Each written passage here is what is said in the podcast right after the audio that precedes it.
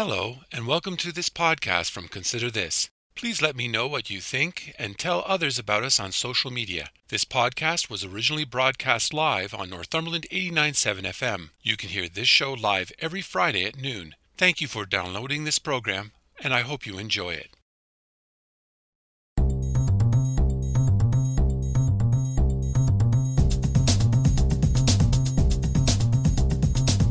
Hello, I'm Robert Washburn, welcome to Consider This Northumberland, a current affairs program dedicated to the issues facing our community. We talk to the people on the front lines and those behind the scenes who make a difference in your life in Northumberland County. So I'm asking you, the listener, to take some time out of your busy day to consider this. Three quarters of the people living in Central America are not fully vaccinated. In Guatemala, it's barely 5% of the population. Many experts and organizations are calling it a crisis. In the first part of today's show, you will hear from Patricia Rebolledo, the Executive Director of Horizons of Friendship. Horizons is a Cobourg based organization that has worked in Mexico and Central America for nearly 50 years. You will hear her paint a picture of what it is like and the challenges ahead. I'm so pleased to have with me today Patricia Rebolledo, the Executive Director of Horizons of Friendship. Welcome to Consider This. Thank you very much, Rob, for inviting me. The Pan American Health Organization recently declared Latin America and the Caribbean as facing, quote, an avalanche of worsening health issues in the face of the pandemic. Can you tell us from the work Horizons does in Central America and Mexico what the situation on the ground is like? Well, it's pretty dire. It was pretty bad a year ago. It increased in December, in, in particular in two countries who were, uh, beside the pandemic, they were hit by Hurricane Eta and Iota in December. The two countries were uh, the, the, Atlantic coast of Nicaragua and uh, Honduras. And we have partners in, in Nicaragua who lost everything, including their offices. And in the rest of the region, the health issues were bad before the pandemic and poverty were increasing. And uh, with the pandemic, everything, it was a disaster. Uh, as you know, probably uh, most of the people who live in Central America, particularly in Honduras, Guatemala, and El Salvador, survive because of the informal, they work in the informal sector. Informal sector is a nice word to say, I sell chiclets on the street or I sell tortillas on the street. I have to go out and stop cars in the middle of the road to sell something. Children, men, and women work on that. And for example, in Honduras, 82% of the people work on that sector. Uh, in Guatemala, 79, and in El Salvador, 69. Then when the pandemic came, they couldn't go outside, or if they go outside because they have to bring food to the family, they, they got sick. And um, vaccination arrived this year, the vaccines arrived this year uh, in Central America, around, around March I know very well through Costa Rica and, and Panama, um, the levels of infection in the region were, are pretty bad. Um, uh, yeah, the, the, the, situation in, in, in general terms exacerbate poverty, violence against women and children because people were desperate for food, for different things, and well, affect mental health. And, uh, and we have a history of machismo in, in Central America and not just in Central America, from Mexico to Chile. And uh, these are the, the, the, the, violence against women and children is also part of the violence who was during that uh, the, the war, the guerrillas and the war in Central, the civil war in Central America. And those wounds and those mental health problems never, never went away. Uh, there were no programs like broad spread programs to, to rehabilitate people after being in the war for so many years. In Guatemala was 40 years, in the, in the Nicaragua and El Salvador, less time, but very intense. And yeah, violence has been exacerbated uh, in, the whole, in the whole region. Violence and poverty. But at the same time, people are resilient and people have uh, ways to survive and ways to share with the neighbors, etc. And that is that is a, a hope that we see we see there when we talk with our partners. Before we talk about that aspect of it, can you tell us what it is the uptake has been on the vaccinations? How much of the population has been vaccinated for this? And in particular, the areas that you serve where there is so much poverty and, and violence? Well, I have, a, I have my information here. In Mexico, so far, 35.45 has been vaccinated, um, uh, fully vaccinated. In Guatemala, is 15%. In El Salvador, 52%. Uh, Honduras 20%, Nicaragua 4.4% is the country in the region with, with less vaccination at, in all. Costa Rica is 43%. I'm, the, the data that I'm giving you is people fully vaccinated. Panama, 51%. Um, yeah, in globally, in, in the whole world, 34% uh, of people have been fully vaccinated. Yeah, the, the, vaccine, the vaccines are arriving in little batches. I see the president of Costa Rica with the whole ministries, ministers going to the airport to pick up a donation of 500,000 uh, vaccines, for example, for a population of 5 million people, plus all the immigrants from other countries. They have Venezuela, people from Venezuela, uh, arriving in Costa Rica. They have people, thousands of people from Nicaragua, and all of them receive a vaccination. Can you explain what, what the system's like down there and why they're having so much trouble getting the vaccines? Well, the first thing is uh, there is no point for all, all of us Canadians or people in United States to be fully mm. vaccinated twice or three times when the rest of the neighbors are not receiving absolutely nothing.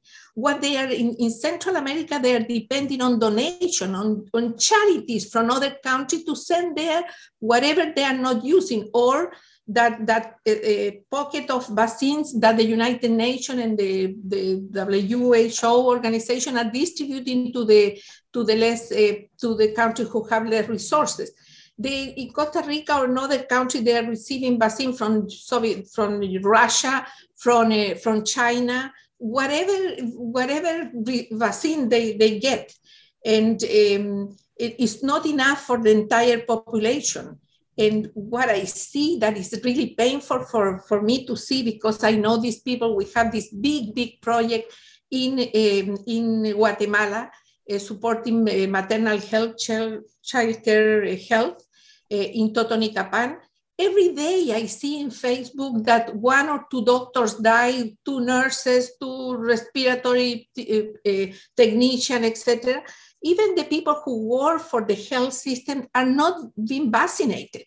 And the, one thing is the vaccine. The other, the other issue was the equipment for the doctors or for the people or, or masks for people in, in the community.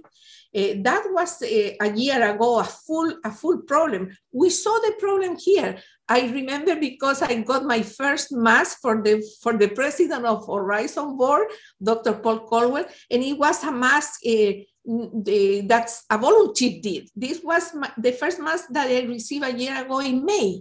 And in, in the region was, was worse. People wear masks out of socks, out of uh, whatever piece of material they could find. And uh, yeah, it's, it's, it's a big problem because the countries rely on donation. And if, if, if if country uh, hoard donations, hoard, sorry, hoard vaccines for their own citizens, well, the rest of the world is, is not going to be vaccinated. In Canada, we hear a lot about uh, vaccine hesitancy and, and people uh, choosing not to take the vaccine. is there any vaccination hesitation in Central America? Well, I have I I I, I, I have speak personally through uh, through WhatsApp with peasants in Nicaragua or in, in, in Guatemala or in Costa Rica. I can give you my example with Costa Rica because I spoke like with 10 different people. They is the same the, the theory that people invent here in Canada, that the vaccine have a chip and the 20th of November, the chip is going to make you to explode or the chip is going to you infertile, or the chip is going to change your DNA. And people really believe that. Um, I, I, I, was speaking with a woman called Carmen in, in, in the southern part of Costa Rica. Uh, she basically have one or two years of, of school. She's my age, 67, 8, 67, 68. And I've been trying to convince her that I got vaccinated. Nothing happened to me. My mother in Costa Rica, who is diabetic and who have high blood pressure, is 93 and she was vaccinated and nothing happened to her. Well, Doña Carmen said to me, no, no, no, uh, the, the, the, the, vaccine have a chip, is going to destroy it. Well, I spoke with her. She called me a week ago. She got the COVID not non-vaccinated, and she almost died. Now she's saying, "No, I'm going to feel much better in a couple of weeks, and I'm going to go for my vaccine." Yeah, people take very, very slow decisions, and decision based in something that are not science and decision based in thing that the neighbor told her on the, she doesn't have whatsapp or she doesn't have access to to the internet but she heard the neighbor saying this and that this and, and this is all over the all over the region in a recent article in the lancet a respected medical journal it has referred to the situation in latin america as a humanitarian crisis mm-hmm. is there any sense from you as you go forward that things are improving? Are are we are we even moving in the right direction, or or have things just has it just stayed the same over the last eighteen months in terms of all of the things around COVID? With the COVID as, as have an effect on our health, but also have an effect on our economies. And in countries who, like Costa Rica, Panama, Guatemala, who live on tourism, tourism have disappeared from, from the region. Because I, I know well that area because at the Horizon of Friendship, we do every February these educational tours. And I know drivers all over the region. They haven't received any, any anybody. Anybody is going now. There is there was no tourism until more or less May this year, when, for example, Costa Rica opened the borders, you don't need a vaccine to show at the airport. You can, you just can walk there. Uh, you need to, to have an insurance. But uh, because of the, the, the, poverty has increased because of the, the, the lack of uh, tourism, uh, people cannot work as they were before and, uh, yeah, for example, we, we support a, an organization in, in, um, in Nicaragua who fight for the rights of the workers working in maquila sector. Maquila meaning working pieces of, of, of, a, of a vest or stuff like that.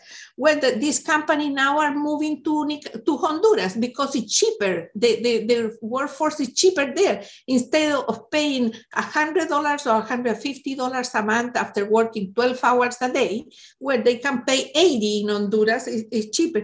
Then the, the, the, the working conditions are, are worse uh, because of, of the pandemic, but also the, the the, the lack of jobs, the lack of everything because the economy has, has shrink and there is no possible to to to go outside on the street and work. That yeah, the, the, the situation is pretty dire. It's pretty bad. The the pockets of hope that I see is where there are projects, where there is infusion of mm, some money from the from external money from other NGO like Horizon, where the community have at least have training for years. Our, our partners in the, in the region, we support 12 organizations who work in the seven countries. They have worked with this community for years and the communities are well organized. They know how to do in terms of an emergency. And this is a two year emergency in a row. How has all of this impacted your programs in the region? Well, we do we do contract with agreements with our partners for two years. When we start 2000, 2020, sorry, in April, this is where our fiscal year starts. We have signed in the month of January, February. We have already signed in 2020 contract for two years.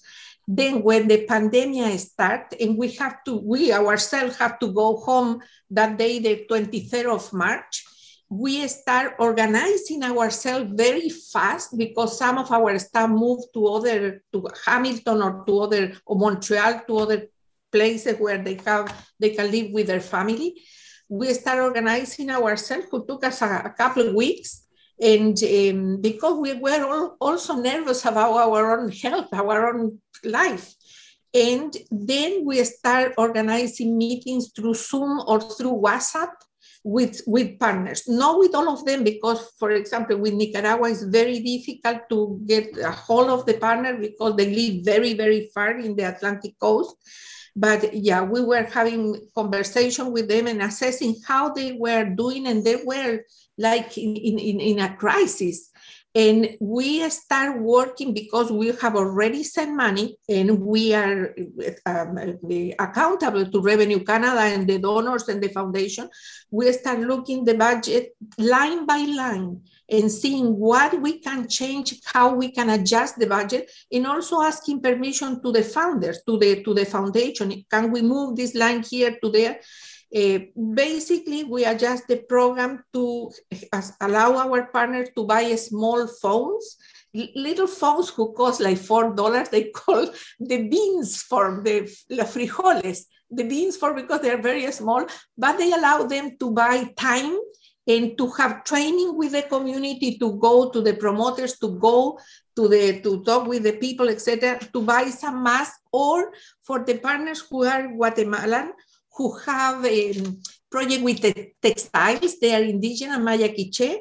They start making masks with that, with that and putting the, the pieces of toilet paper inside like um like um like um well I don't remember the word but, but like a, to, to protect you but inside the, the mask, the, the, the mask made by textile, and they start distributing things. Then this is a way how each partner changed the, the, their program.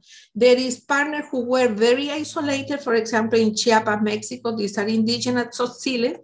Uh, our partner spoke with them and uh, they already have the seeds. They live in their own plot of land, they could continue doing their work because these projects are self-sufficient. They produce food for their family and, and the community. But for the partners who work in urban areas, is we have to adjust the program in a, in a different way. The partners where the, the partner office was closed, everybody was working from their home, and uh, we were sharing with, with them what we were doing here uh, and well, I found that out for, for, of course, they didn't receive any support from the government. There was nothing from, from, from the government. Uh, in some cases in Panama and Costa Rica, uh, poor, very, very poor family, six, seven children and the couple were receiving like a hundred dollars a month to, to go by, but that is not, not enough. That could probably pay for a week and a half of food. Uh, but yeah, we have uh, we have adjust all the all the projects with with uh, asking permission from the foundations to, to do so. But yeah, in the pan in the places where the our partners work, uh, they they they are doing fine. Um, we the first emergency, really really bad emergency that we have, it was December 2020 where uh, the, this hurricane, these two hurricanes uh, hit Honduras and, and, and, Nicaragua. And I received photos from our partner. The, the office, who was made of pieces of stick of woods, uh, was completely gone. And, and the, the, people and the families and the children were to the wasting water. Um, and yeah, and they, they have lost everything because this community who live near to the ocean, they survive on fishing and they lost all the fishing gears they lost everything.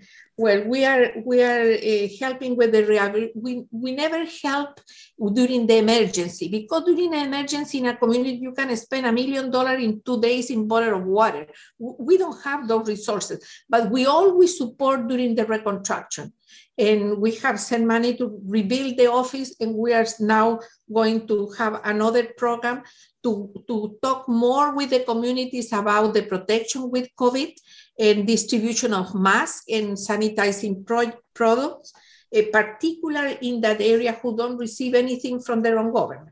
I know it's really important that you go south to visit these places. And over the pandemic, you have not been able to to go down and travel. How has that affected what you've been able to do? Is is it, it was surreal to tell you the truth. I, I have never lived, I have lived earthquakes, a coup d'etat, different things, but never a situation like this who affect everybody. Um, it was very surreal, Rob, at the beginning. It was like a, frankly, sometimes I thought maybe maybe this this is a bad dream, or somebody is going to say, "Oh, nothing happened here is a false alarm," but it wasn't. But we start having this conversation with the partners.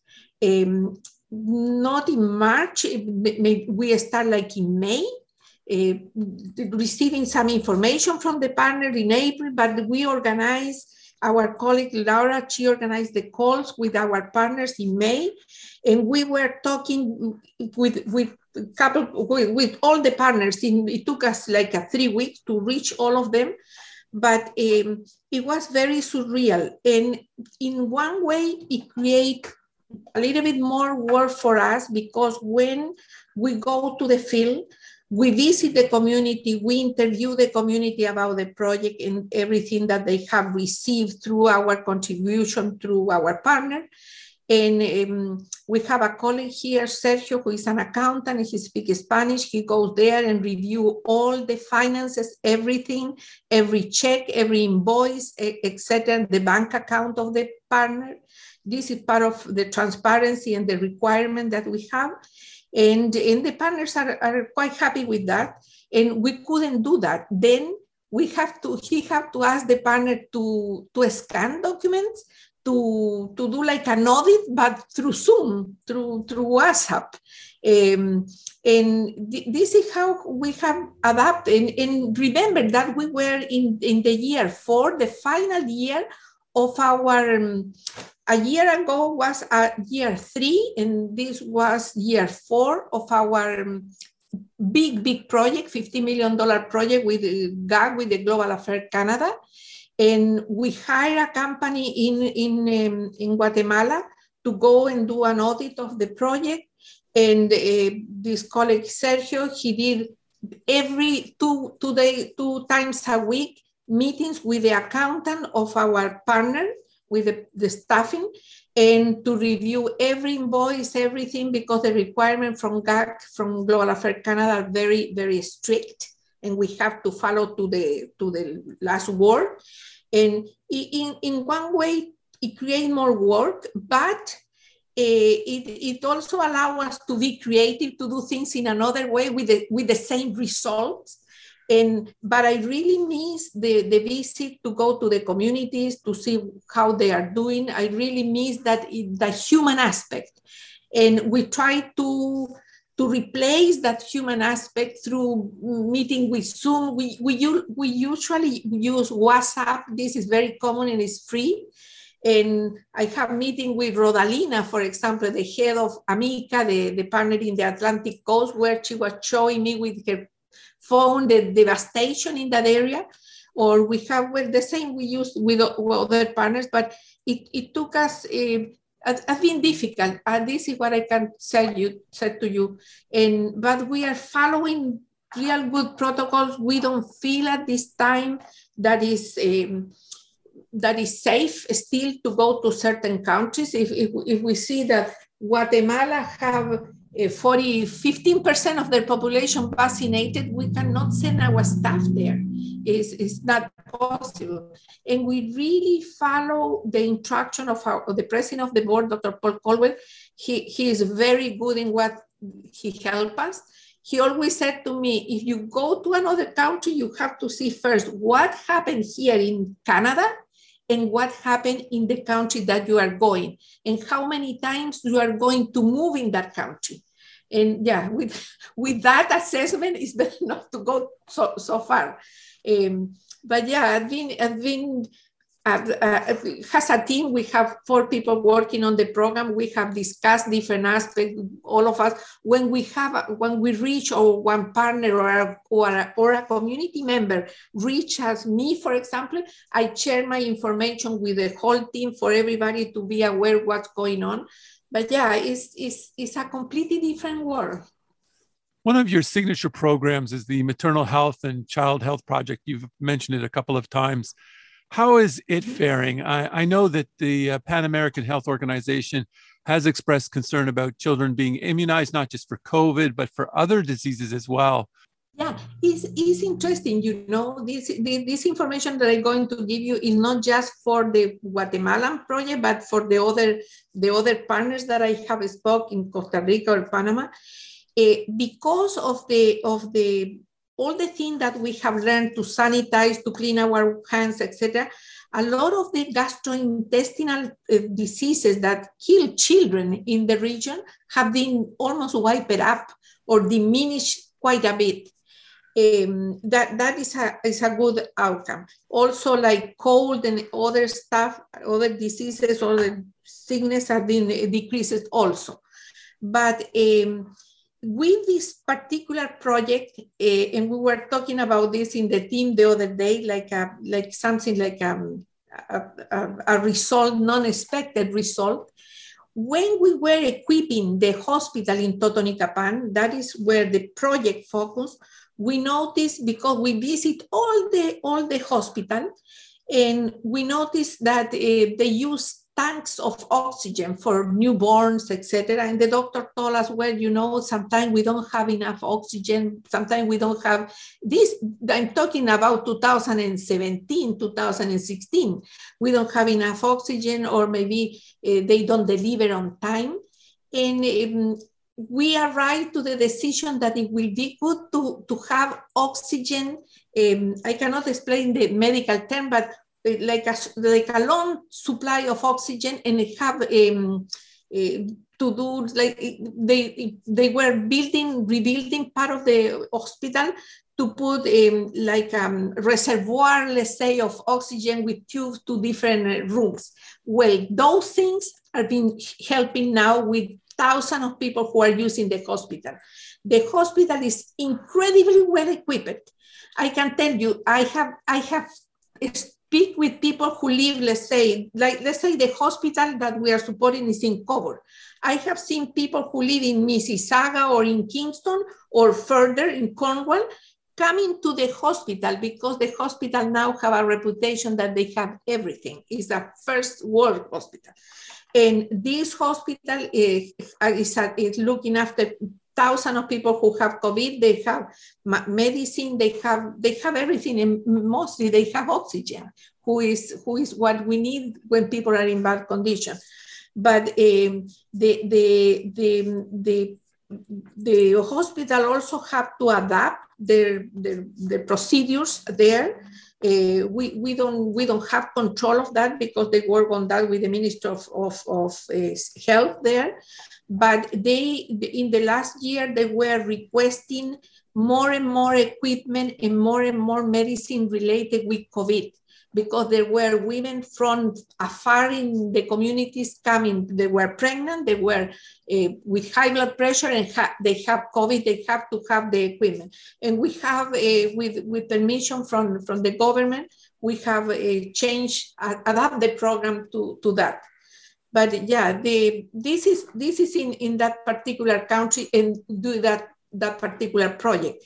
The other thing, the we trained during that project a thousand uh, midwives, and those midwives are truly truly trained, and they go to the community with masks, with everything to train people in the community how to proceed with the baby, with the woman who is pregnant, or the, with the the, the, the, adult, the, the, the older people, how to look after them, how to look after people who have COVID, etc., and how to report to the to the police or to the com community members uh, in, in, in their faraway community when somebody is really sick or when somebody is die, dying, when somebody died, what are the protocols?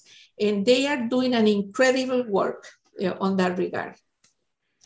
You've talked about the dire situation with COVID and then the compounding factors of Hurricane Eta and Iota. But I, I would like to know financially, are you getting the support Horizons needs? Well, in incredible, you know, when uh, people ask me how many donors, people think maybe we have thousands of donors. We don't have. We have 150 monthly donors. Monthly donors mean people who donate between five dollars, maybe a hundred dollars eh, a, a, month. We, we, deduct that from their car or their the Visa card, or they send their check every month. Uh, we have very few, and this is the only cash flow that we have. We, we are using an endowment fund that Horizon have to, to send more money to the field. We, we saw an attrition a year ago in the 2020 from foundation. Usually foundation starts sending some money to us after we send a proposal and we give a good report. Like in May, June, the funds came in October, November 2000. They were very delayed. They were delayed because they, they, they sent us that they, they are volunteers, they couldn't meet. And um, donors have been very, very, this, this donor who are monthly or occasional donor have been generous to us. Uh, yeah, but, but we have to decrease also the amount of money that we send to the partners. We were sending before 70, 80,000 dollars a year. Now we're sending 20 uh, in, because there is no more, more resources. Uh, but but yeah, we have other other the, the big project finished. We don't have any support now from the government. Uh, with the government money, we, we send money to the field, but also we keep some money here for overhead expenses. That money is gone. Uh, but but yeah, we we the store, for example, we have some our own project here to bring money. We we did these educational tours. The educational tours have been uh, not. We, I haven't done that during the past two years, and I I don't think we will do it in February 2022. I'm not sure about, about that, probably not. Our shop, who also bring money to the organization, was closed from March 23rd to August a year ago, and then was closed again from December 20, 2020 to August 2021. And then, yeah, all the resources uh, are shrinking we keep our writers and friends via Zoom. That was a, an incredible thing to do with support of a local organization. And this year we are going to do also again, uh, that brings some money. But yeah, we have, uh, because the staff also have been working uh, from home, there is some expenses decrease in electricity, in heating, etc.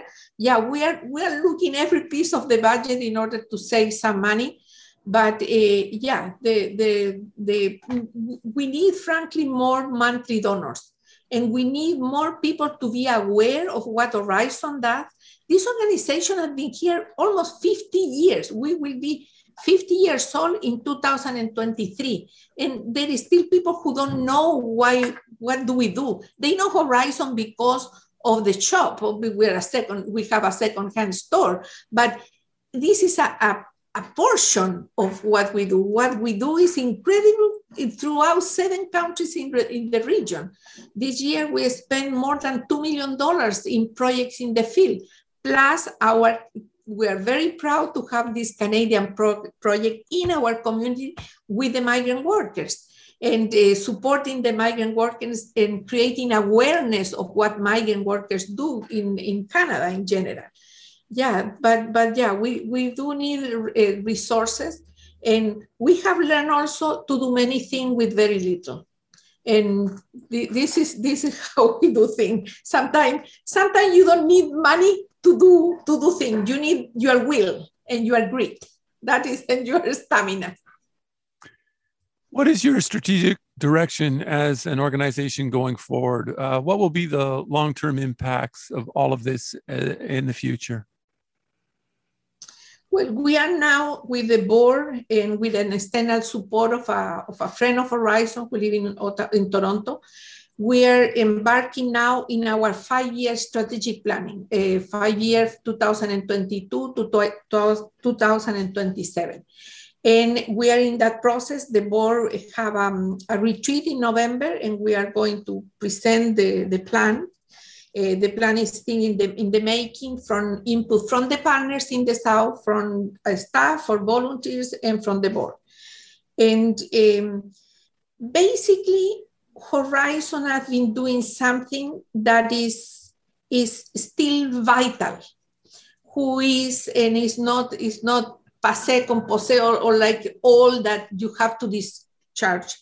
We have been working com supporting community development programs in Central America where the partners tell us what they need. We don't go from the north to tell them you need this and that because those things don't work. Um, it, it has to come from the community. And also we have cycles, cycles of support. We said development take a time to develop a community, to, to, to, to strengthen a community. Um, and uh, we support partners for 10, 15 years in some cases. And we support a small organization who do good work. They know how to do it, but they, they are small. And then through our support and through, through our financial support and also to through um, in institutional strengthening, who we do with them, with the partner, this organization increased. And then we have some organization in the past in El Salvador who have more money than Horizons. But when we took them, they were they didn't have even a filing cabinet. And this is the cycle that we have. And I think that is still pertinent, that still work. Uh, I hope Horizon will continue, and I think they will continue working in that way. Also, we wanted to, we have proved that we are capable, that we have the, the strength, the, the, the institutional strength uh, and procedures that the board members have helped us to create. For example, uh, an, a local accountant, uh, Mike Dupuy, he helped us to create procedures for the $15 million project. Uh, accounting procedures, procedures about buying merchandise, uh, doing um, uh, putting yeah buying merchandise in the like merchandise for a million dollar in the field etc and, and and all the procedures to do that. And um, yeah we we we we hope that uh, we haven't participated now in any call for proposal from the government because they, they are not call for proposal at this point who will be suitable for horizon or our partners but we are working on a, on a proposal to, to be presented at some point, and we hope that we still be, be allowed to be awarded with, with a proposal from the government at some point. Yeah, that is, that is how I see Horizon going forward. Also, the other thing that I've been very successful and show transparency is for us not to talk about them don't we want them the them the one who live afar come here to canada and talk with the people and show their own voice and explain their own program. We have this program since since the 80s to bring one year, one time a year, a partner from the South to do a tour locally, etc., and to educate Canadians.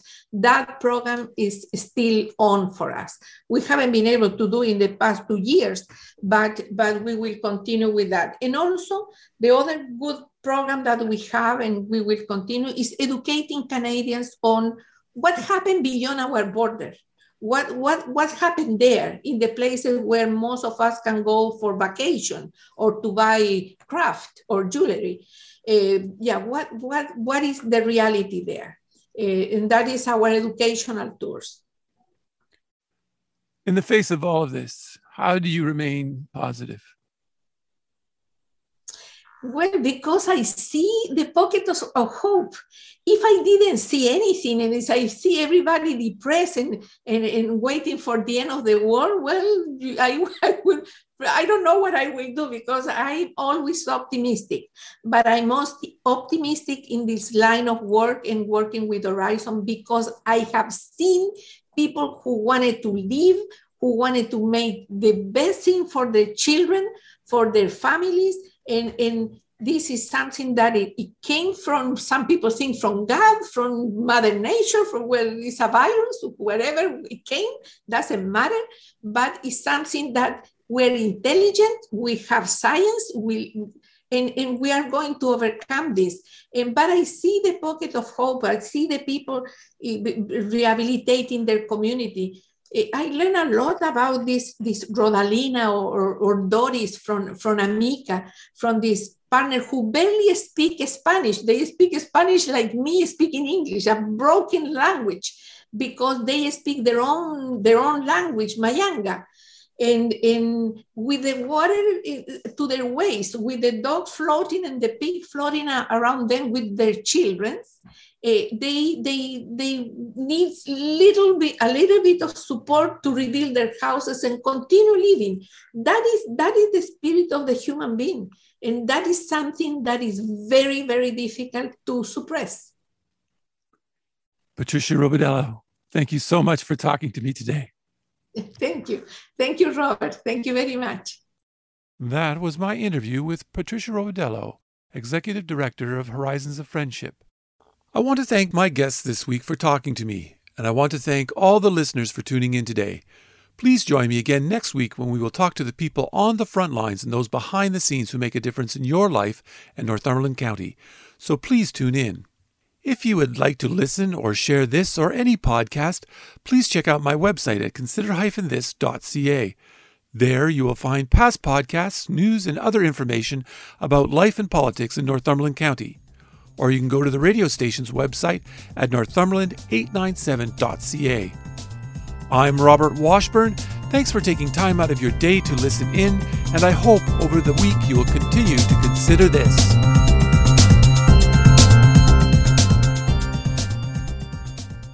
Thank you for listening to this podcast from Consider This. If you have any comments or would like to suggest a story, please contact me at considerthisnorthumberland at gmail.com or you can message me on Facebook at Consider This. If you enjoyed this podcast or are looking for more news and information about Northumberland County, please check out my website at consider-this.ca. That's consider-this.ca and don't forget to share. And again, thank you for listening and stay tuned for more from Consider This.